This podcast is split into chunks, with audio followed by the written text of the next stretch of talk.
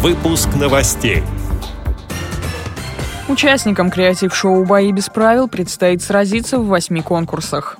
В Чувашии выявили лучших пользователей компьютера среди инвалидов по зрению. Мурманская региональная организация ВОЗ реализует проект по развитию творческих способностей незрячих людей. В Омске появились макеты достопримечательностей города. Далее об этом подробнее в студии Дарьи Ефремова. Здравствуйте.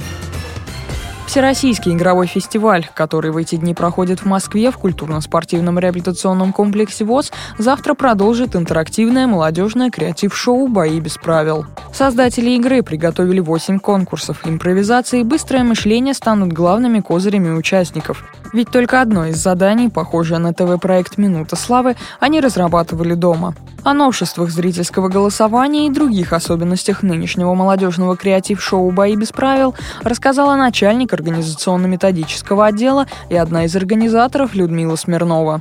Мы значительно повысили наш технический уровень. И в этом году голосование по телефону будет электронным, то есть мы не будем принимать звонки вручную. Таким образом, у нас будет больше пропускная возможность линии. И вдобавок еще мы не будем вручную все это подсчитывать, все почитает машинка. Ну и еще один момент, который мы в этот раз ввели, это пункты коллективного прослушивания. Здесь может быть такая история, что за каждый пункт такого прослушивания у нас каждый регион получает 10 баллов. То есть, если, например, на территории региона таких пунктов зафиксировали 7, то это сразу 70 очков. И дальше мы учитываем каждый звонок с телефона этого пункта отдельно. То касается вот этих пунктов зрительской активности, то каждый регион может получить за эту историю премию.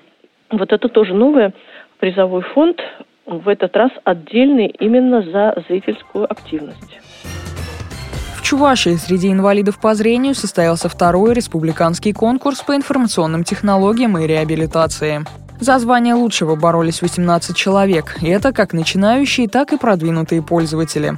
Конкурс состоял из нескольких этапов. Первый – викторина-разминка, в которой участникам нужно было перефразировать пословицы и поговорки на компьютерный лад. На втором этапе конкурсанты продемонстрировали знания теоретических основ компьютерной грамотности, умение работать с компьютерной техникой и операционными системами. Стоит отметить, что учебный класс в Чувашской республиканской специальной библиотеке имени Толстого был создан в 2011 году в рамках проекта «Информационная культура и информационная грамотность незрячего пользователя», сообщает интернет-портал чебоксары.ру. Сегодня курсы компьютерной грамотности прошли более 300 инвалидов по зрению республики.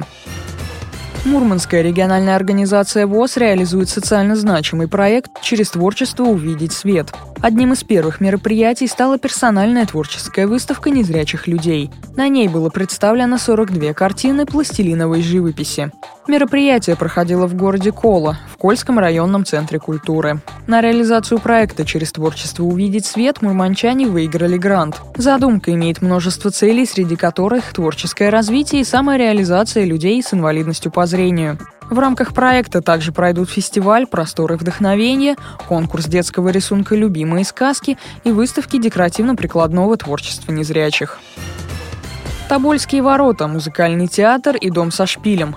Теперь незрячие амичи могут узнать, как выглядят достопримечательности родного города. Сделать это им помогут специальные макеты, изготовленные осужденными колонией региона. Пока таких макетов всего пять, сообщает информационное агентство oneline.info.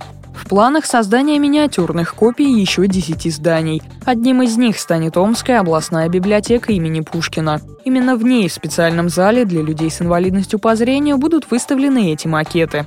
Там же располагаются огромные стеллажи с книгами, напечатанными шрифтом Брайля, а также аудиокниги от классиков русской литературы до современных писателей. С этими и другими новостями вы можете познакомиться на сайте Радио ВОЗ. Мы будем рады рассказать о событиях в вашем регионе. Пишите нам по адресу новости собака ру. Всего доброго и до встречи.